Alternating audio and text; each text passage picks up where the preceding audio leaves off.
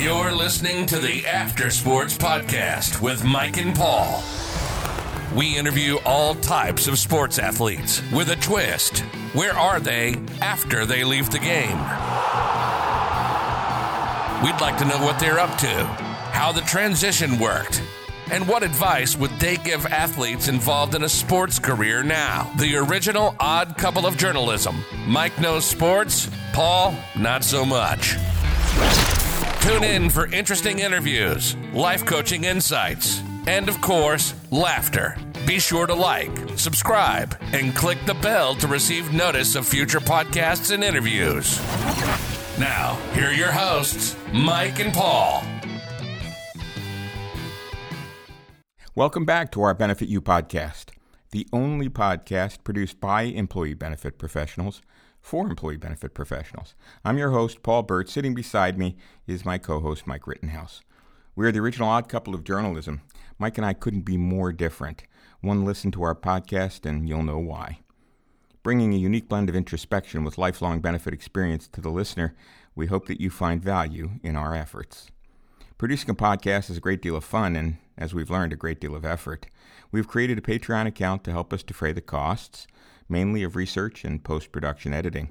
You can head over to Patreon and support our page if you feel so inclined. We'd be immensely thankful and we'll shout out your sponsorship if you desire. Look in the show notes for the address. Two of our ongoing sponsors are WL Benefits Group and Data245.com. Head over to WLBenefitsGroup.com or Data245.com to learn more about these companies. Okay, on to the show. First of all, I, I wanted to kind of give a, our, our guests a little bit of background on, on David. And as Paul mentioned, he's very distinguished. So I wanted to kind of tell you about some of the many things that he did. So David Sweet is our guest, and uh, David is a longtime uh, media executive. He's also an author. Uh, he's he's written with W or MSNBC, which I found very impressive. He's also written with the Wall Street Journal, managed the Pioneer Press, as well as the North Shore Weekend. Here in Chicago. Mm-hmm. Yep, here locally. Um, he also wrote, as Paul mentioned, the Lamar Hunt story. Uh, it's it's it's phrased the gentle giant who revolutionized professional sports.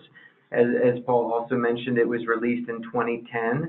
Uh, the book is spe- specifically about the football giant uh, and the founder of the Kansas City Chiefs and the AFL.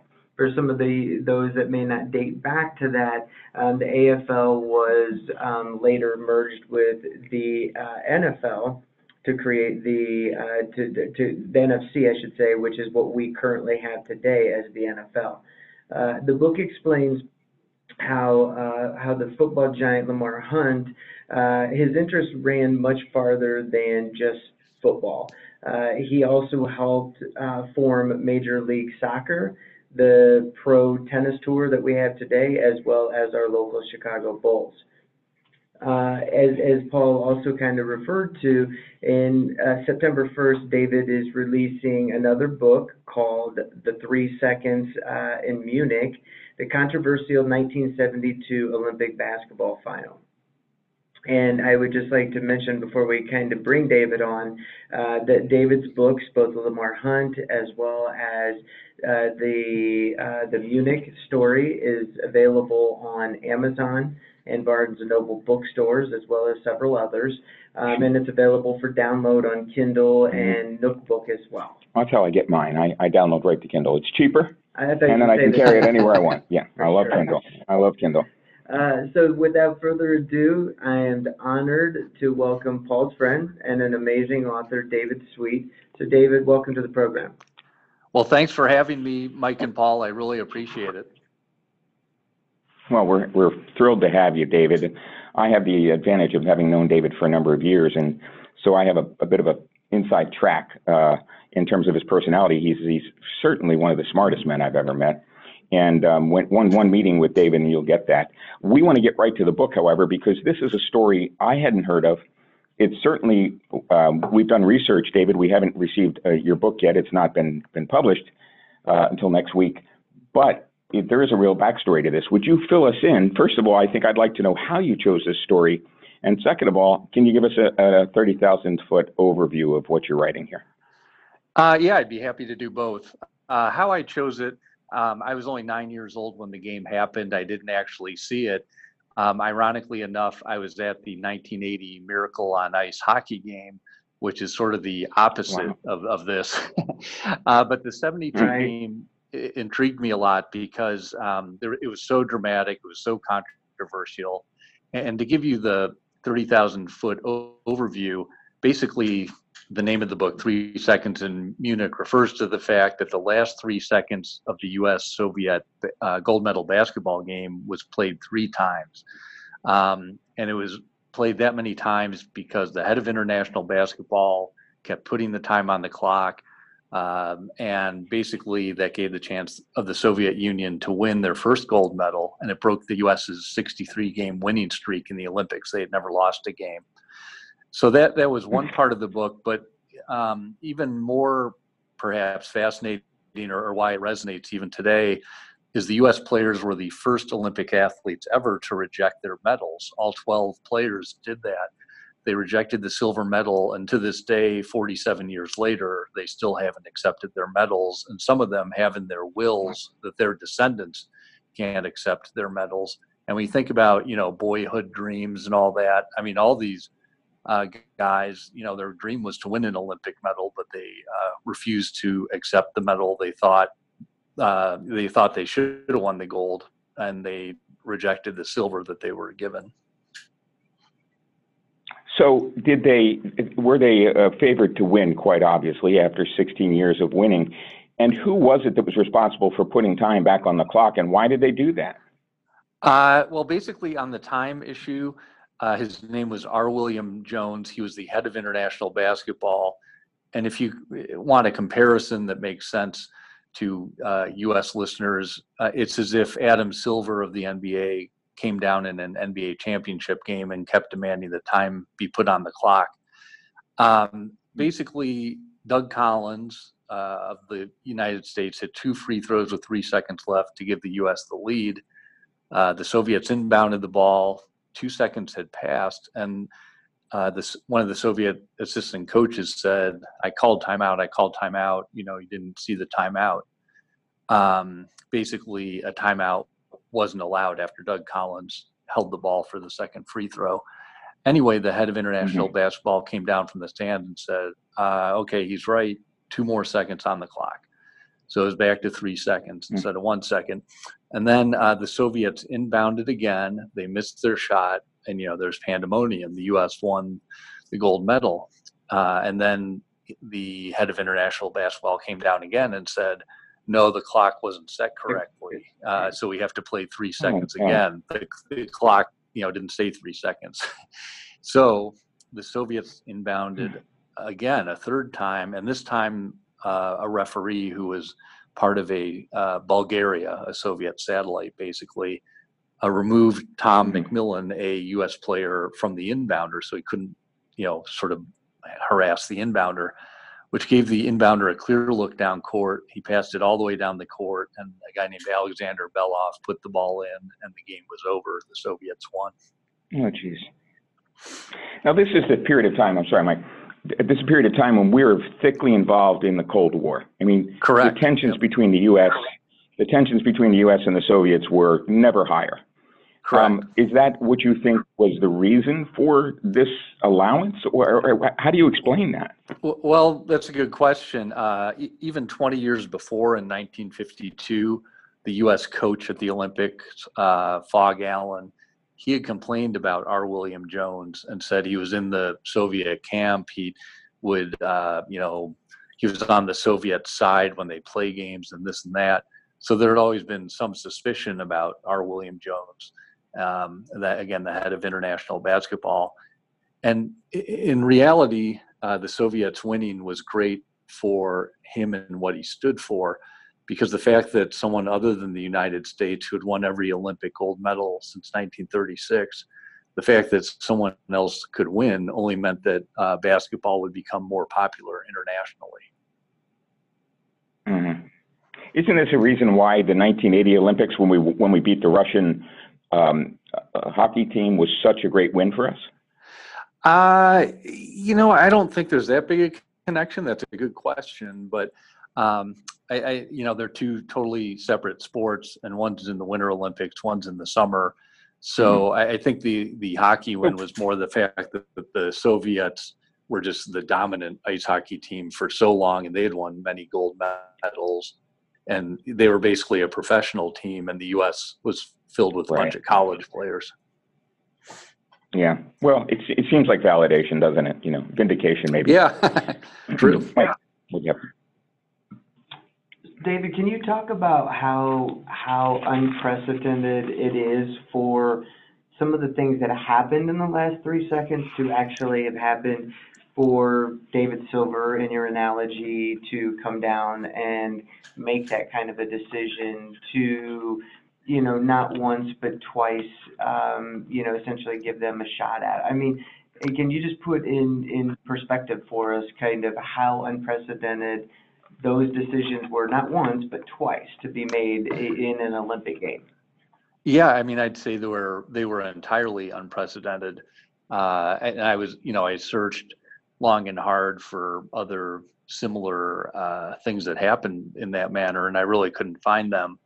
Um, and that's why this game I would call the most controversial finish in the history of sports because you, you, you almost well you never really see uh, a commissioner say going in and, and, changing the outcome of a game. I mean the referees are supposed to uh, have the power over the court over whatever happens. Um, so yeah, I mean you mentioned unprecedented and it uh, again there is no precedent, uh, nothing close to what happened in Munich. Now, David, you said you were eight years old when this happened. Where did you find the interest to write an entire book about this? Uh, I, I would just say it's just such a dramatic, controversial finish. I mean, I love sports. And as you mentioned nicely, that I wrote the book about Lamar Hunt, who was all about sports, uh, starting sports leagues and teams and all that. And I could sort of feel what the U.S. players had to go through. You know, can feel the heartbreak they went through. You know, their dreams were shattered, and not because they really lost the game on the floor, although the Soviets played them very well, but that it was taken away from them. You know, they basically won the game twice, and they, you know, the R. William Jones kept saying, "No, there's more time. There's more time." Uh, and then the Soviets finally won it. I mean, the last three seconds actually took about five minutes in real time and mm. you know and at the end of this you know they had celebrated you know just like we won the gold medal and doug collins compared it to finding out that they lost afterwards that you know it's like being on the top of the sears tower at that point and going all the way falling all the way down. I mean you're at the very height and then you go all the way down. I'm actually hmm. talking to you from the willis tower so that's sort of ironic. Oh, what's, no, what's known as the sears tower Right, right. And and for and for Paul's edification, you know, Doug Collins is is, is an icon to mm-hmm. us here. Yeah. I, I mean, Doug Collins is a is a basketball coach. He was part of the Chicago Bulls for a very long time. I mean, Doug Collins is like he's the man. He's, he's the man. He's a guy that we all we've all just mm-hmm. revered for a very very long time. Oh, David, yep, uh, none of us have oh, written. Go ahead, Paul. Go ahead, buddy. No, I, well, am just, saying none of us has, add, have written uh, the book. I was just going to add, Mike, you're right. Um, and I mean, Doug made these two free throws after he had been uh, basically tossed into the basketball stanchion. You know, that's how he was fouled. He was knocked out, but he he went and shot two free throws that gave the U.S. the lead, and he was you know hazy after the foul. Um, and yes, to your point, I mean, he became coach of the Chicago Bulls. He was the number one overall draft choice in 1973 of the Philadelphia 76ers uh, had a great career in the NBA as a player and a coach. Um, and yeah, he, you know, he, he would, his free throws would have been etched in history if, uh, if those final three seconds hadn't played out the way they did. That's a great point. All right, David, I, I know you have other commitments. You're going to be releasing your book here soon, so I'm, I know you're busy on the press trail. Um, how does one prepare and research for a book like this? It, happened over 40 years ago. You're talking about the Soviet Union. Uh, some of the people that were involved may not be around today. They may have expired. How do you do that? I, I think maybe the audience would be curious to know how you prepare for a book like this. Uh, that's a great question. I would say, first of all, you know, bottom line, you have to be passionate about the topic because that's if you aren't passionate, you're never going to get through the couple of years you're working on it. Um, but I did a lot of research via old newspapers, magazine articles. Uh, YouTube was helpful uh, in in terms of watching the game. Um, I interviewed a number of the U.S. players, uh, eight out of the eleven who are still alive, uh, and the one who had passed Wow. away, one of the the one who had passed away, Dwight Jones. Um, I did interview his daughter. Uh, on the Soviet side, the majority of their players have died, and I wasn't able to uh, contact any of their players, but in the public record, there are uh, plenty of comments from them about the game. So I, I was able to use those. And one guy who was interesting I talked with uh, was the head of the New Jersey Nets. Um, in fact, actually, ironically, he just sold the team, but he, he had been head of the New Jersey Nets when I talked to him, and he lived in Moscow uh, during the 1972 game. And to Wow. think, Wow. yes, and his dad was involved with Soviet sports, and he remembered watching the game. And to think, you know, a little boy then who there was no chance a guy like that could become an NBA owner in 1972, but you know the Right, Soviet right. Union disbands, and and you know, and then 30 years later, roughly, he's head of the New Jersey Nets. Uh, so that that was interesting to get his perspective on on stuff. So I, I I just like to say too, I love the research and the interviewing and the writing. It's just all of it's right up my alley. So I, I really enjoy doing it. Well, now you've given us one of the answers. It takes years to write You're right. something like this. Dave, it- it- I can't, I can't help but, even if I had no other question, ask the, you know, the obvious question, which overshadowed which? The massacre or the game? Well, yeah, the massacre overshadowed everything, and that's uh, what most people would remember, and, and rightly so. Uh, I mean, just the horror of the uh, 11 Israelis who died, uh, you know, during peacetime. Um, one of the issues as well was, um, you know, Jewish athletes dying on German soil so soon after World War II, or at least that World War II was still in the memories of memory with uh, of many with Hitler and concentration camps and all that. Um, so you know the the terrorism was a, a horror show. Um, so that overshadowed everything. But this game, in in terms of sports, is just again it just resonates in terms of the controversy, the heartbreak, the corruption, and uh, you know, just the, I guess the principled stand as well the athletes took because it it wasn't that easy to say you know we're rejecting our medals. I mean, some of the team, or not Team USA, some of the USA governing body folks were very against it. Uh, Tom McMillan's coach from University of Maryland was very against it. So it wasn't like you know they did this and everyone applauded but they, they you know it could have been it could have backfired on him but you know at this point so many years later you know they're really still proud of what they did and to a man they refuse to accept the silver medal which is pretty amazing that they've been that unified for so long Yeah, that is amazing. It's a great story. Um, fascinating story. It seems like Steven Spielberg should make a movie about your book now. So right we'll reach out to him right away. yeah We'll, we'll reach out to him right away and tell him this is the next book he, or next m- movie. Wait, he's already Perfect. done that. Well, yeah, That's but he needs right. to write one about this. Oh, Okay. Yeah, That's yeah. right. Just add to the title. That's right. Munich. yeah There you go. More at Munich. Something else happened in Munich. yeah Um, something else We don't mean to downplay it. This Right. this is really it's an amazing story. I, now the problem I have, David, personally, is if I download this on Kindle, you can't autograph it. so I got to I got to buy the book. Is what I'm saying. Sure. I got to buy the book. So I'm going to encourage our listeners to go out and buy this book. Uh, quite obviously, it's a fascinating story. Most people didn't even hear know about it. Well, and, and Yeah. I think one of the things that we left out of the interview is something that you talked about before we brought the listeners and David on.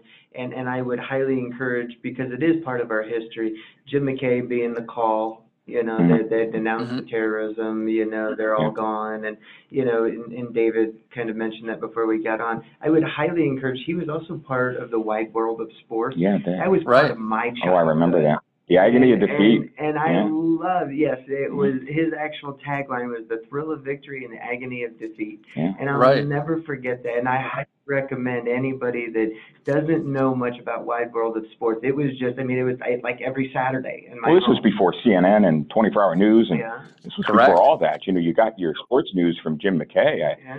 and it, his chilling words, "They're gone, they're all gone." I, I mean, it still resonates today, and it's still sad to say, but And the way Oh, David it's said horrible. it was so amazing to me is, is Yeah. he actually thought it was them saying that they had been they made it. They made it. You huh? know, but it was because they were so used to Jim McKay's Mhm. kind of Yeah. tone or yeah. whatever that when they heard that they were a little surprised. Well, there is a fascinating backstory to the 72 Olympics that none of us knew, and here it is. Right. Go ahead, David. Oh, I was going to say just to Okay. uh, Mike's point. Uh, I don't know. In the book, I mentioned that Howard Cosell wanted to be on the air live, yeah. but they thought he'd be a little too hot-headed about the whole uh, terrorism, and so they put Jim McKay on instead because he was obviously very calm, Yeah. uh, trustworthy, and all Mhm. that. Um, and they just thought Howard would have, you know, been a little too emotional, maybe. So, I mean, Jim McKay was really the perfect person, and as you note, yeah, everyone remembers the, you know, they're all gone.